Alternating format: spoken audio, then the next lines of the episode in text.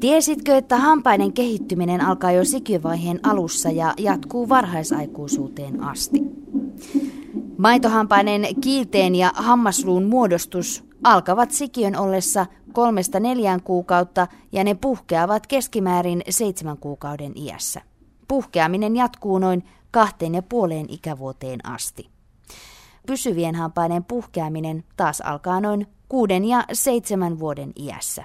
Tällöin pysyvät hampaat alkavat työntää maitohammasta tieltään. Ksylitolitiedottaja Milla Vihanto kehottaakin tarttumaan lapsen hampaiden hoitoon jo pienestä pitäen.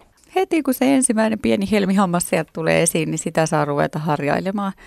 Et kaikkein tärkeintä on se, että se lapsi tottuu siihen, että hampaita ja suuta puhdistetaan ja se tehdään ihan päivittäin joka aamu ja ilta. Ja se on tosi tärkeää, että se tehdään ihan silloin ensimmäisen hampaan puhjettua jo.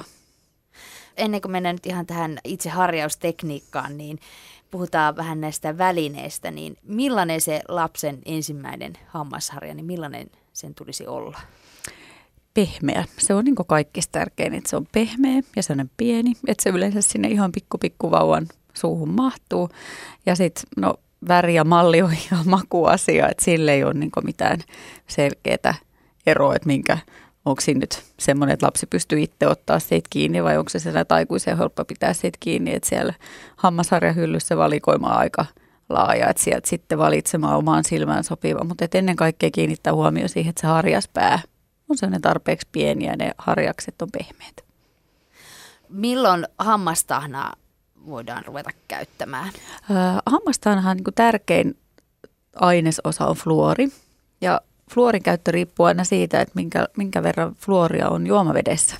Ja pääsääntöisesti Suomessa on fluori hyvin vähän. Sitten on pieniä alueita, jos käyttää esimerkiksi omaa kaivoa, missä on paljon enemmän, niin silloin kannattaa ottaa yhteyttä ihan hammashoitola ja varmistaa se asia, mutta noin nyrkkisääntönä voidaan pitää, että silloin kun hampaita on jo useampi tullut sinne suuhun, niin semmoista ihan pientä pientä sipasua hammastahnaa voi aloittaa siihen, että missään nimessä ei tule kannata pursottaa semmoista oikein pitkää määrää, vaan semmoinen niin riisiryyni pienempi hipasu siihen ensin. Ja sitten varsinkin silloin, kun ne maitoposkihampaat puhkee, ne on yleensä siinä puolentoista vuoden, kahden vuoden paikkeilla, niin silloin pitäisi käyttää sitä hammastahnaa sitten jo sillä tavalla, että sitä käytetään aina aamulla illalla ja semmoinen, niin sitten se saa olla vähän näkyvämpi sipasu, mutta et ei silloinkaan niin ei isompaa, mitä se lapsen oma pikkusormen kynsi on. Että se on semmoinen aika hyvä mittari, mikä on siinä lähellä saatavilla aina. No miten tuossa, jos tosiaan sitä hammastahnaa nyt, vaikka sitä olisi ihan pikkusen siitä, mutta sitten semmoinen kaksivuotiaskin, kun se pesee sitä, niitä hampaita, mutta se sylkeminen kuitenkin on ehkä vähän, vähän tota vielä lapsen kengissä niin sanotusti, että onko se vaarallista, jos sitä hammastahnaa nielee? Ei ole ollenkaan vaarallista. Et ei siinä ole mitään, mitään sellaista, että se on aika pitkäänkin niin, että se sylkeminen on vähän niin ja näin, mutta nykyään suositellaan, että hampaita ei tarvi huuhdella enää, että semmoista niin valtaisaa purskuttamista ei tarvi enää, enää ruveta harrastamaan. Et mulla on ainakin itsellä aikoina opetettu, että harja hampaat huudossuu, hammaspeikko lannistuu, niin nykyään ei tarvi enää niin kauheasti huuhtoa, vaan suositellaan, että sitä tahnaa vähän jääkin sinne suuhun. Se fluori vaikuttaa vielä vähän paremmin silloin. Niin. Tarvitseeko pienten lasten käyttää hammaslankaa, sanotaan nyt vaikka viisivuotiaiden? Ei tarvitse, enkä mä ainakaan itse antaisi viisivuotiaan omaan käteen hammaslankaa. Mutta aikuinen voi silloin tällöin, ihan siinäkin lähinnä siinä on niin harjoittelu mielessä, mutta mä en koe, että se on niin se tärkein juttu. Että kyllä se tärkein juttu on se, että ne harjataan joka aamu, joka ilta ja siinä on se fluoritahna plus sitten, että se ravinto puoli säännölliset ruokailuajat on kunnossa. Pitäisikö nuorten käyttää enemmän hammaslankaa? Joo. Silloin kun sulla on niin kuin käden motoriikka hallus siltä, että varsinkin silloin kun sulla on niin puuhienu pysyvät hampaat, niin kyllä silloin se on niin tärkeä ottaa mukaan siihen repertuariin. Eli silloin sä saat puhdistettua ne pysyvät hampaat joka puolelta, et ei pelkästään niitä, mihin sä hammasharjalla pääset. No miten sitten tämmöinen sähköhammasharja, onko sitä, tai suositellaanko semmoista hankkivan pienille lapsille? Suositellaan, kyllä. Mä oon ainakin huomannut omien lasten kanssa, että kyllä se sähköhammasharja lisäsi niin kuin siihen harjaukseen liittyvää sellaista positiivista meininkiä, että, että kyllä sähköharja on ainakin sanotaan sellaista kolmevuotiaasta ylöspäin ihan kyllä, ei mitenkään pakollinen, mutta ihan kiva lisä siihen, että sit saa varmasti tehokkaasti joka puolelta pestyä mennään nyt sitten siihen itse harjaustekniikkaan, tai onko olemassa jotakin tiettyä harjaustekniikkaa, mitä lasten tulisi opetella, vai onko se vain sitä, että totutaan siihen, että se ihan siinä alkuvaiheessa, että se hammasharja on siellä suussa ja sillä jollakin tavalla siellä harjaillaan? No silloin, kun niitä hampaita on ihan yksi ja kaksi, niin ei siinä ole niin mitään, mitään, ei kannata ottaa äiti eikä isiä mitään stressiä siitä, että se harjaustekniikka nyt täytyy olla jotenkin määrätynlainen. Että maalaisjärki käteen, että siellä on ne pari hammasta ja se harja pitää saada osumaan niihin ja rapsuteltua niitä molemmin puolin. Että silleen se tekniikka vasta niin korostuu, kun hampaita on enemmän. Ja silloin se on ihan periaatteessa samanlainen kuin aikuisellakin. Että sä harjaat ensin sisäpuolelta kaikki pinnat, sitten ulkopuolelta ja viimeiseksi vasta purupinnat, mitkä on niin helpoin harjata, että ei kannata aloittaa niistä. Mutta maalaisjärjellä sekin, että ne vaan tulee käyty sekä ylä- että alahampaat molemmin puolin tai joka puolelta. Yle puhe. Pienten lasten vanhemmat tietävät, että lasten hampaiden harjaus ei ole aina helppoa. Itsekin pienen pojan äitinä tiedän, että hampaiden harjaus on parivuotiaalle lapselle usein harjan pureskelua ja sillä leikkimistä, milloin hammasharja on vene, milloin auto. Ksylitolitiedottaja Milla Vihanon mukaan tärkeintä on kuitenkin totuttaa lapsi hammasharjaan ja saada lapsi hammastahnan makuun. Se ei ole vaarallista, jos harja nyt ei jokaista hammaspintaa harjaa joka kerta.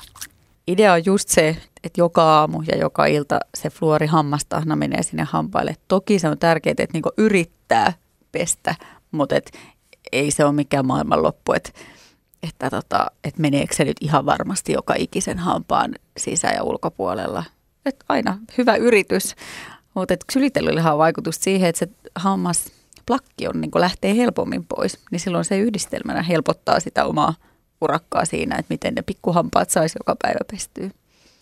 Ja eikö tässä kuitenkin ole sille, että vanhempien tulisi avustaa lasta hampaiden harjauksessa aina 10-vuotiaaksi asti? Pitää paikkansa. Kyllä jos ajatellaan, että miten lapsi esimerkiksi kirjoittaa vielä ekatokaluokalla, niin eihän käden hienomotoriikka ole vielä niin kuin kauhean hyvä. Siinä on hirveän suuri yksilöllisiä eroja, mutta et myös siinä semmoisella alakouluikäisellä on paljon muitakin asioita, mistä ne on kiinnostuneet kuin se hampaidenhoito, niin se, että kyllä se on aikuisella se vastuu siitä ja että muistaa muistuttaa ensinnäkin, että ne hampaat pitää pestä ja kyllä ihan tarkastusharjatakin sitten vielä. Että tosissaan, että ei se motoriikka ole vielä silloin alaluokillakaan kauhean hyvä. Että tavallaan tässä lasten hampaiden harjauksessa on se, että se lapsi saa ensiksi itse sillä vähän, vähän leikkeä, mutta sitten se aikuinen sitten oikeasti niin, kuin niin sanotusti puhdistaa ne hampaat. Mutta tota, millä keinoin sitä hampaiden pesua voisi helpottaa, jos nyt tuntuu, että se hampaiden harjaus on kauhean vaikeaa? Siinä on niin tyyli, tyyli vapaa oikeastaan tota, vanhemmilla, että ihan sillä samanlaisella, mihin moniin muihinkin asioihin lapsia tarvii vähän houkutella ja innostaa ja rohkaista. Eli jollain se voi olla laulaminen tai jollain se voi olla joku reippaustarra systeemi, että aina kun hampaat pesty hienosti, niin voidaan laittaa paperille tarra ja sitten kun niitä tarroja on vaikka viisi tai kymmenen soihaa sitten, miten ajattelee, että lapsi jaksaa niin sitä ajatella, niin sitten tehdään jotain erikoiskivaa tai voidaan ostaa joku uusi värityskirja tai joku tällainen näin. Että se on niin pieni porkkana palkinto siihen, niin lisää kummasti sitä sitä intoa sitä kohtaa. Tai sitten se, että aina sen harjaamisen jälkeen lapsi voi valita vaikka itse iltasadun tai jotain, että yhdistää sen semmoisen johonkin kivaan asiaan. Että mä ainakin sitä mieltä, että siihen harjaamiseen kannattaa ottaa sellainen niin positiivinen vire, eikä niin, että hirveä uhkailu ja kiristys. No, mutta kuinka paljon sitten, jos tosiaan vanhempi nyt auttaa lasta siinä harjauksessa, niin onko se kauhean tota, haitallista se, että sitten vanhempi ehkä saattaa vähän kovakourasemmin harjata sitä hammasta, että saattaa tulla verta. Mistä se kertoo, jos ihan semmoisen sanotaan kolmevuotiaan lasten ha, niin kuin ikenistä rupeaa tulee verta? Onko se silloin, että harjataan liian kovaa vai onko siellä oikeasti jotakin, mikä pitäisi hammaslääkärille mennä näyttämään? Useimmitenhan se, että tulee harjatessa ikeni, ikenistä verta, johtuu ientulehduksesta. Ja ihan lapsilla samalla tavalla ientulehdus kehittyy kuin aikuisillakin, eli silloin sitä bakteeriplakki on jäänyt siihen ienrajaan, eli se harjaus on ollut vähän haastavampaa jossain kohtaa, mutta et ientulehdus on semmoinen, että sen takia ei ole pakollista, tai siis ei ole tarpeellista mennä hammaslääkäriin, vaan siihen riittää hoidoksi se, että harjataan oikein huolellisesti. Jentulehdus paranee ihan muutamassa päivässä itsestään, kun sen harjaa. Ja kyllähän toki joskus, jos se oikein hurjaksi lapsen kanssa venkoilu menee, niin saattaa siis ihan sulla vaan nyt mekaanisesti se hammasharja kolahtaa siihen jonkin ikenen, niin siitäkin joku pieni naarmu saattaa tulla. Et ikenistä ja suustahan niin kuin hirveän helposti näyttää, että tulee paljon verta, vaikka ei tulisikaan ihan samalla tavalla, jos lapsi kaatuu johonkin. Niin haava voi olla hyvin pieni, mutta se ensin näyttää aika dramaattiselta. Yle puhe. Tiesitkö, että karies eli hampaiden reikiintyminen on yksi maailman yleisimmistä sairauksista? Sen aiheuttaa mutans streptokokki bakteeri, joka pääsee suuhun useimmiten syljen välityksellä. Hammaskaries on siis tarttuva. Tartunnan riski on suurimmillaan, kun lapsi on kaksivuotias. Tartunta tapahtuu vanhemmalta lapselle huomaamatta. Jo lapsen ruokalusikan tai tutin nuolaisu siirtää vanhemman suussa olevan bakteerin lapselle. Eli vanhempien on yhtä lailla huolehdittava suun terveydestä – mutta sitä ksylitolitiedottaja Milla Vihanto ei allekirjoita, että vanhemmat antaisivat perintönä lapselle huonot hampaat. Hyvin sitkeästi istuu semmoinen ennakkoluulo, tai siis tavallaan uskomus, että kun mulla on itsellä paljon reikiä hampaissa, niin mun lapsella automaattisesti periytyy niin sanotut huonot hampaat. Se on väärin, se ei ole totta. Jokaisen lapsella on ihan yhtä hyvät mahikset saada terveet hampaat, ja se liittyy tosi vahvasti just tähän, mitä sä äsken vähän pohjustit, että tähän reikiintymistä aiheuttavan mutansbakteerin tarttumiseen. Yleisin tarttumistapa on äidiltä tai isältä lapselle ja just sen, että sä nuolaset tuttia tai nuolaset lapsen lusikkaa tai syöt samaa jätskiä.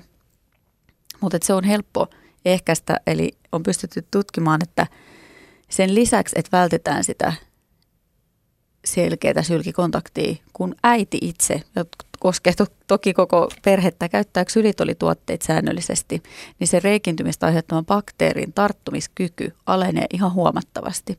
Eli kannattaa käyttää niin odottavien äitien jo raskausaikana itse täysksylitolipurukumia tai pastilleja ja sitä kautta niin jo heikentää sitä omaa mutansbakteerikantaa siellä sillä tavalla, että se ei tartu niin helposti. Ja sitten just säkin, että kyllä näitä kauppareissuja on, että sulla tutti putoaa ja aivan hirveä huuto ja tuska ja ahdistus, niin ei siinäkään niin pitäisi mennä siihen, että sä laitat sen omaan suuhun, koska kyse, että sun omasta suusta tulee ne pahimmat bakteerit siihen lapsen suuhun. Että mieluummin sit vaan kärsii sitä tuskaa, että sitä melua tulee, tai sitten pitää niitä varatutteja siellä hoitolaukussa tai pyyhkäisee paperilla tai jollain, mutta ei laita omaan suuhun. Että se on semmoinen, mutta pussailu ei tarvitse tämän takia jättää tekemättä. Että et kyllähän se on hirveän tärkeää, että halaillaan ja pussaillaan ja on niin kuin näin. Että ei se nyt mikään sen superbakteeri ole, että se hyppää kilometrin päästä sinne lapsen suuhun, vaan se, että normaali läheinen kontakti on ihan ok, mutta tuskin nyt se on kauhean pitkiä suulta suulle pusuja vauvan kanssa muutenkaan harrastaa. Niin.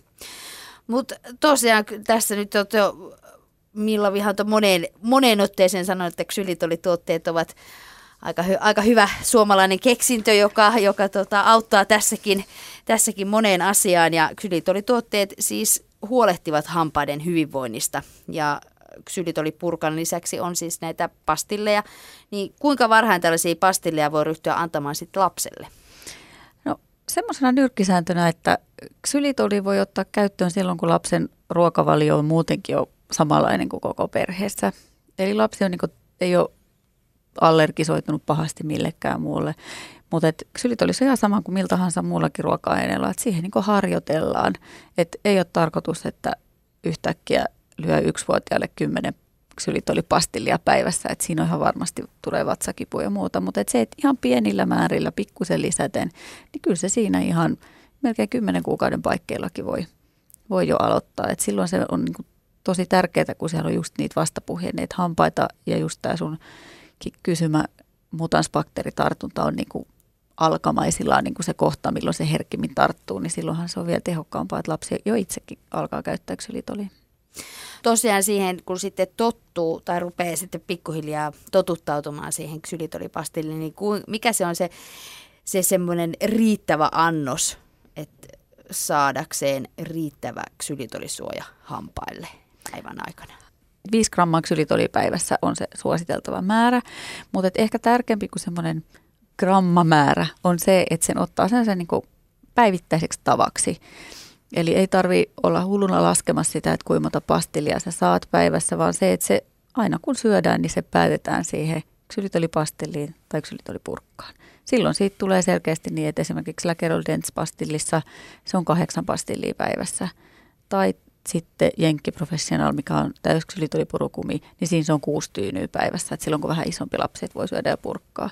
Mutta se vaihtelee tuotteessa vähän se ksylitolin määrä, mutta idea on siinä, että se tulee aina sen syömisen jälkeen, jolloin se katkaisee sen happohyökkäyksen. Voiko ksylitolituotteilla korvata hampaiden harjausta? Ksylitolituotteet täydentää hyvää perushammashoitoa, eli harjausta niillä ei voi korvata. Että ne on niin molemmat tosi tärkeitä ja se, että ei parane harjauksesta lintsata ksylitolin voimalla. Eli se ei, se ei ole nopea ratkaisu siihen. No miten sitten tämä ksylitolipurkka, minkä ikäisenä sitä voi ruveta jauhamaan? Mm, sekin on vähän, tai on tosi yksilöllistä.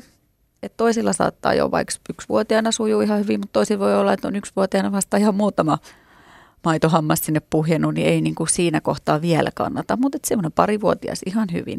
Mutta sekin on sama, että ei voi lapselle yhtäkkiä antaa kahta tyynyä sylitolipurkkaa sanoa, että alahan pureskella. Että sitäkin täytyy yhdessä harjoitella. Et esimerkiksi niin, että antaa puolikkaan sylitolipurkan ja tehdään sitten niin harjoitteluhetki, että syödään vaikka pari-kolme tyynyä niin, että puretaan vähän aikaa sitten, että muistaakseni, että laitetaan roskikseen.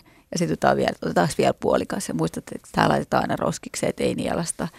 Ja se ei ole missään nimessä vaarallista, vaikka lapsi sen nielasee, että se tulee kyllä ihan luonnollista tietä sitten ulos, mutta että se on tärkeää, että purkkaa ei jätetä niin, että lapsi pääsisi yhtäkkiä sitä nieleskelemään suuria määriä.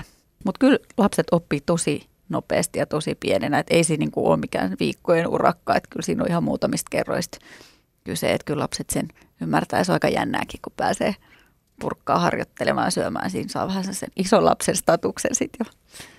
No mitä eroa näillä on näillä ksylitolipurkka ja sitten nämä ksylitolipastillit? Onko siinä ihan sama? Voisiko esimerkiksi aikuinenkin syödä ksylitolipastillia, jos ei tykkää jauhaa purkkaa? Ilman muuta. Ksylitolipastilli on, on tutkittu, että se on ihan yhtä tehokas kuin täysksylitolipurukumi. Eli Läkerol on monta kliinistä tutkimusta läpikäynyt. Ksylitolipastilli ja sen reikiintymistä ehkäisevä vaikutus ja happohyökkäyksen katkaiseva vaikutus on ihan samanlainen kuin täysksylitolipurukumilla. Et monella esimerkiksi isovanhemmalla on sellainen, että ostaa kyllä lastenlapsilleen pastilleja, mutta ei niinku huomaa, että niitä voisi käyttää itsellekin. Että niitähän on paljon eri makuja, että ei tarvitse nyt just syödä sitä päärynää, jos ei halua. Että on semmoisia niinku aikuisempaan makuun sopivia vaihtoehtoja myös, että sopii ihan yhtä hyvin. Ja monelle esimerkiksi, jos tulee purukumista mahavaivoja, niin ei tule ksylitolipastillista, kun se on vähän erilainen. Kannattaa kokeilla. Kerro nyt vielä kiteytetysti ksylitolitiedottaa Milla Vihanto, että mihin ksylitolin hammasystävälliset vaikutukset perustuvat? Ne perustuu siihen, että suussa olevat bakteerit ei pysty käyttämään ksylitolia hyväkseen. Eli bakteerit ei tee, pysty tekemään niistä happoa samalla tavalla kuin se tekee tavallisesta sokerista. Eli kun syödään ksylitolia, suun pH neutraloituu, sinne tulee semmoiset olosuhteet takaisin, eli se ei ole alt, hampaiden pinta ei ole silloin altis reikiintymiselle. Ja lisäksi tässä on sitten vielä se, että ksylitoli lisää omaa syljen eritystä ja parantaa niin suun omia puolustusmekanismeja niin, että ne sun kaikki hampaita suojelevat mekanismit on niin kuin parhaimmillaan. Yle puhe. Ksylitoli tiedetään Milla Vihanto. Nyt ollaan puhuttu vähän harjauksesta ja tosiaan tästä ksylitolista ja sen, sen hyvistä puolista, kuinka ksylitolituotteet huolehtivat hampaiden hyvinvoinnista. Mutta mistä sitten johtuu, että joillakin hampaat reikiintyvät helpommin kuin toisilla. Jos ajattelee, että, että tekisi nämä kaikki, harjaisi aamuin illoin ja, ja söisi ksylitolituotteita ja ravintokin olisi kohdallaan ja joisi vettä janojuomaksi, niin silti toinen henkilöistä saattaa saada paljon enemmän reikiä kuin toinen. Niin mistä se johtuu? No hampaiden reikiintymisen vaikeut aiheuttaa just nämä kaikki, mitä sä äsken luettelit, eli se ravinto, että vaikka se tavallaan sun ruokavalio olisi terveellinen, niin se, että onko sitten esimerkiksi joku napostelutapa tullut vahingossa joku semmoinen, mitä ei ole niin ajatellut, että tuleeko se ottaa kulauksen jotain mehua, tuore mehua tai syö jotain keksejä tai jotain muuta. Et, et se on periaatteessa aika sama hampaiden kannalta, että mitä se on, mitä sä laitat suuhun. Mutta jos sä laitat sen niin normaali ruoka-aikojen ulkopuolella, niin silloin sun suussa alkaa happohyökkäys. Että jos niitä happohyökkäyksiä tulee yli viisi päivässä, niin silloin ollaan niin jo hampaiden kannalta siellä pakkasen puolella. Eli silloin se kiilten pinta on altis jo reikiintymiselle. Mutta mitään semmoista absoluuttista vastausta siihen, että miksi jollekin tulee enemmän reikiä kuin toiselle, niin ei pysty antaa just sen takia, että siihen aiheuttaa monta asiaa. Mutta lapsille esimerkiksi, jos kaksivuotiaaksi asti pystytään välttämään tämän reikintymistä aiheuttavan mutansbakteerin tartunta, että jos tehdään esimerkiksi kaksivuotiaille semmoinen sylkitesti, että testataan, että kenellä on tullut, niin ne, kenellä ei ole tullut sitä mutansbakteeritartuntaa lainkaan, niin ne on niin kuin tosi pitkään turvassa siltä reikiintymiseltä. Mutta jos sulla on silloin jo kaksivuotiaana runsas mutansbakteeritartunta, niin totta kai sen lapsen hampaat reikiintyy helpommin. Että vaikka ne muut asiat olisikin kunnossa, niin silloin se tarvii vähän niin kuin ekstra panostusta siihen, että niitä lapsen hampaita saadaan suojattua. Mutta ei se ole myöskään sellainen, että jos kaksivuotiaana todetaan, että on tämä bakteeri päässyt tarttumaan, niin ei missään nimessä peli on menetetty, että, että ne pystytään pitämään hampaat ihan yhtä hyvin terveenä silloinkin, että ei kannata siitä masentua, että jos semmoisen tuloksen saa. Että silloin se on vaan, että täytyy niin kuin erityisesti vaan tsempata ja muistaa ne ihan perusasiat. Mutta siis se tarkoittaa sitä, että jos se bakteeri on siellä suussa, niin se ei kuitenkaan tarkoita sitä, että, että, niitä, että jos sitä hoitaa, niin pystyy kuitenkin pitämään sitä bakteeria kurissa, ettei tule reikiä. Joo, pystyy pitää kurissa, mutta et niin kuin kaikessa, niin tavallaan, että jos se voidaan ehkäistä, niin mun mielestä se kannattaa niin kuin tehdä, että silloinhan sä pääset niin kuin kaikista helpoimmalla, että sen pystyy ehkäisee, koska jos kaksivuotiaaksi asti sen on pystynyt ehkäiseen, niin siellä suussa on saanut semmoiset niin paremmat bakteerit vienyt sen tilan ja sen parivuotiaan jälkeen se bakteeri hyvin epätodennäköisesti enää tarttuu. Niin silloin siinä on niin parin vuoden sellainen hyvä peliaika, että sen kun jaksaa tsempata hyvin, niin siinä antaa lapselle kyllä tosi hyvät mahikset pitää terveet hampaat. Tehdäänkö tuommoinen testi sitten ihan niin kuin perus, peruskäydillä tai silloin kaksivuotiaana kun neuvolasta se tai ri- tulee näitä? Se riippuu paljon kunnissa. Osas kunnissa tehdään ihan automaattisesti kaikille, mutta osa se ei tehdä. Ei se ole mitenkään pakollinen, mutta sitä voi esimerkiksi, jos itse kiinnostaa, niin voi kysyä suuhygienistiltä tai hammashoitajalta, kenellä luo yleensä nämä ensimmäiset käynnit siellä hammashoitolassa on, niin kysyy, että olisiko mahdollista, että tehtäisiin, että itse kiinnostaa. Mutta ihan kaikissa kunnissa sitä ei, ei ihan automaattisesti enää tehdä. No miten sitten nämä maitohampaat, jos ne on kauhean reikäiset, niin tarkoittaako se sitä, että myös sitten pysyvät hampaat tulevat olemaan kovinkin reikiintyviä? Sanotaan, että jos on paljon ollut reiki maitohampaissa, niin toki riski niille pysyville hampaille reikiintyy on suurempi. Mutta ei tämäkään ole sellainen kohta, että tarvitsisi niinku hyväksyä se, että no niin, nyt mun lapsen hampaat ihan varmasti reikiintyy, että silloin nyt huonot hampaat. Et ei, että silloin vaan täytyy niin kuin ajatella, että nyt täytyy niin kuin tosi paljon tsempata, että pidetään hyvä huoli niistä pysyvistä hampaista. Että hammashoitolassa osataan kyllä tehdä hyvin yksilöllisiä ja ehkäisy suunnitelmia ja erilaisia fluori- tai klorheksidiinikäsittelyjä esimerkiksi voidaan tehdä tehostetusti just silloin, kun ne pysyvät hampaat puhkeet. Että kyllä siinä on ihan täydet mahdollisuudet saada hyvät ja terveet pysyvät hampaat silti, vaikka nyt olisi käynyt niin, että olisi pari reikää tullut maitohampaisiin. Sitten vielä muutama asia tällaisista yleisistä asioista niin kuin lasten hampaisiin, tai, hampaisiin liittyen. Esimerkiksi parivuotias poikani narskuttelee öisin hampaitaan. Niin voiko tälle tehdä mitään ja onko tämmöinen narskuttelu lapsilla tai tämmöisellä pienellä lapsella, niin onko se jotenkin kauhean haitallista? hampaiden hyvinvointia ajatellen? Se on hyvin yksilöllistä ja se on niin kuin sillä tavalla, että sitä ei voida estää. Että sinänsä sen voi ihan hyvillä mielin hyväksyä. Että se on vaan sitten semmoinen, mikä tulee ajoittain ja se voi olla, että välillä esimerkiksi narskuttaa enemmän ja välillä taas vähemmän. Ja ei siinä oikeastaan muuta ole muuta kuin se, että hampaat saattaa kuulua sitten jonkun verran enemmän.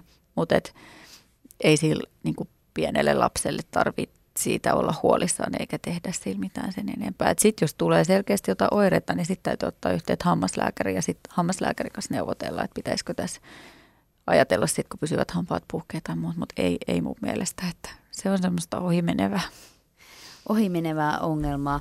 No miten sitten tällainen, että, että lapsilla saattaa kertoa sellaista värjäymää hampaisiin, tuohon hampaiden pinnalle, niin mitä se on ja pystyykö sitä ehkäisee ja onko se jotenkin haitallista? Sekin on taas tämmöinen vähän niin kuin luonnon oikku, että sitä toisille tulee ja toisille ei tule ollenkaan. Ja yleensä niin, kenellä tulee, niin saattaa tulla tosi semmoista mustaakin siihen iän rajaa esimerkiksi. Niin sinänsä siinäkin on ihan hyvä muistaa, että kunhan hampaat on puhtaat, niin ei ole mitään suor- syytä huoleen. Eli katsoo, että siihen ei sitä semmoista vaaleita bakteeripeitettä pääse kerääntymään. Mutta jos se on oikein semmoista tummaa, niin sitten voi ihan varata ajan hammashoitolaan suuhygienistille, joka hellevarallisesti sen poistaa sen puhdistustahnalla tai sitten semmoisella kiilotuskumilla, niin se saadaan kyllä poistettua. Et se on ihan semmoista niin pinnallista värjäytymää, mikä hampaisiin tulee. Et ei ole vaarallista eikä tarkoita, että hampaat on reikiintynyt, vaan se, että joillekin sitä tulee, että kotona voi koittaa – riippuu vähän nyt minkä ikäisestä lapsesta on kyse, mutta voi koittaa, että esimerkiksi aikuisten tahnalharjaa pari, har, pari kertaa. Just sähköhammasharja on silloin mun mielestä tosi hyvä. Jos huomaa, että oman lapselle sitä tulee, niin kannattaa kokeilla, että jos sähköhammasharjalla harjaaminen ehkäisisi sitä vähän enemmän.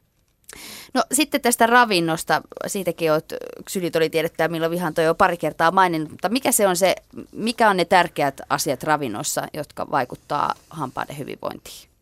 Kyllä ravinnon kannalta, jos ajatellaan laajasti, niin tärkeintä on se ruokailurytmi. Et jos noudatetaan normaalia ateriarytmiä, eli syödään aamupala, lounas, välipala, päivällinen ja iltapala. No lapsilla mahdollisesti iästä riippuen saattaa olla tarvet myös muille välipaloille, mutta se, että ne on sillä tavalla järkevästi rytmitetty päivään, että noin kolmisen tuntia olisi se ruokailuväli. Väli saattaa olla tietty lyhyempikin, mutta että se olisi sellainen viisi kertaa päivässä, niin se on niin kuin se ihan kaikista tärkein. Silloin lapsi pysyy niin kuin reippaana ja tyytyväisenä, kun saa koko ajan energiaa, ettei pääse tulee sellaisia isoja välejä, jolloin tulee sitten energiapulaa ja muuta. Ja sitten hampaiden kannalta yksi tosi tärkeä on myös käytettävät juomat.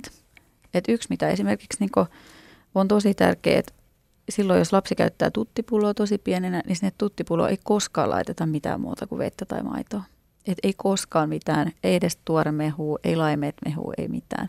Et se on, jos lapsi käyttää tuttipullosta esimerkiksi mehua, niin se tuttipullosta saattaa tulla sellainen niin kuin tosi kiva kaveri, minkä kanssa on kiva kuljeskella aina, jos vähän itkuttaa, niin ottaa siitä tuttipullosta. Niin se on semmoinen, mille ei kannata koskaan antaa periksi. Et se on niin kuin kyllä maitohampaita oikein tosi isoin vihollinen. Ja sama on sitten tietenkin se, mikä tavallaan ihmisillä aika hyvin onkin ajatus, että, että lapsille ei tule karkkia liikaa tarjottua, eikä muutakaan makeeta. Et se on semmoinen niin erikoispäivien ja juhlahetkien juttu. Ja silloin kun syödään, niin voidaan syödä vaikka vähän enempi kerralla, mutta et se, että se olisi taas mahdollisimman harvoin vaikka enempi kerralla kuin se, että karkki silloin, karkki tällöin vähän pitkin päivää. Yle puhe. Sylit oli tiedettää, millä vihanto jos sitten lopuksi sitten vielä ihan otetaan se top kolmonen tai top vitonen, että millä tavalla perheessä niin lasten kuin vanhempienkin hampaat pysyvät hyvässä kunnossa, niin mikä se on? Kyllä se on se, että harjataan hampaat aamulla heti ensimmäiseksi, kun herätään ja illalla ennen kuin mennään nukkumaan. Se on niin kuin se ihan selkeä ykkönen. Sitten kakkonen on ne tärkeät ruokailuajat ja sitten se, että yhdistää siihen ruokailuun aina sen ksylitoli pastillin tai purkan nauttimisen, riippuen lapsen iästä. Silloin saadaan se ruokailu happohyökkäys äkkiä poikki ja taas hampaille hyvä päivä jatkuu siitä eteenpäin. Sitten on se janojuoma, eli se olisi aina, on sitten kyse lapsesta, aikuisesta, isovanhemmasta, että se olisi vettä. Että ei juoda, ei tuore mehua, ei limsaa, eikä nyt, no toki suomalaiset juo paljon kahvia, mutta et sitäkin, että se kahvikin liittyy yleensä siihen, että jos sä syöt ja juot muutenkin. Sitten on myös se, että käy säännöllisesti hammastarkastuksissa, että vanhemmilla ihmisillä varsinkin, että tulisi käytyä säännöllisesti puhdistuksissa suuhygienistillä ja sitten ihan kaikenikäisille, että säännöllisesti käydään hammastarkastuksissa hammashoitolassa, niin se on tosi tärkeää. Olisiko se hyvä jollakin tavalla siitä hammaslääkärille menosta tai hammashoitolaan menosta, niin tehdä jollakin tavalla, että siitä ei tule mörkö, koska itse tunnen paljon omanikäisiä ja vanhempia ihmisiä, jotka siis pelkää, eivätkä ole käyneet moneen vuoteen, vaikka tietävät, että olisi ehkä syytä käydä. Mutta se pelko on se hammaslääkäriä kohtaan tai sinne hammashoitolaan ei uskalleta enää mennä. Se on ihan totta, niin kuin sä sanoit, että, että tarvitsisi pystyä niin kuin itse katsoa sitä asiaa pelo, omasta pelosta huolimatta niin kuin sieltä ulkopuolelta, että ei päästää sitä omaa pelkoa siihen lapseen. Että ei oikeastaan tee siitä hammashoidossa käymisestä sen suurempaa juttua. Että ihan samalla tavalla kuin mennään neuvolaan, niin mennään sinne hammashoitolaan. Että neuvolassa terveydenhoitaja mittaa ja kyselee kuulumisia ja punnitsee ja näin edespäin. Ja se sama homma tapahtuu sen hammashoitolassa, mutta silloin sitten ammattilainen siellä laskee hampaat ja tarkistaa, että kaikki on kunnossa. Eli tekee niin, kuin niin sanotun hammasmittauksen, että ei siihen kannata liittää mitään sellaisia mielikuvia, että varo, että muuten tapahtuu jotain ikävää tai että äitille tai isällä on ollut jotain inhottavaa hammaslääkärissä. Että mä en niin kuin siirtäisi lapsille sellaisista kokemuksista oikeastaan mitään. Että se on, lapselle se on täysin ihan samanlainen paikka kuin esimerkiksi oma tuttu neuvola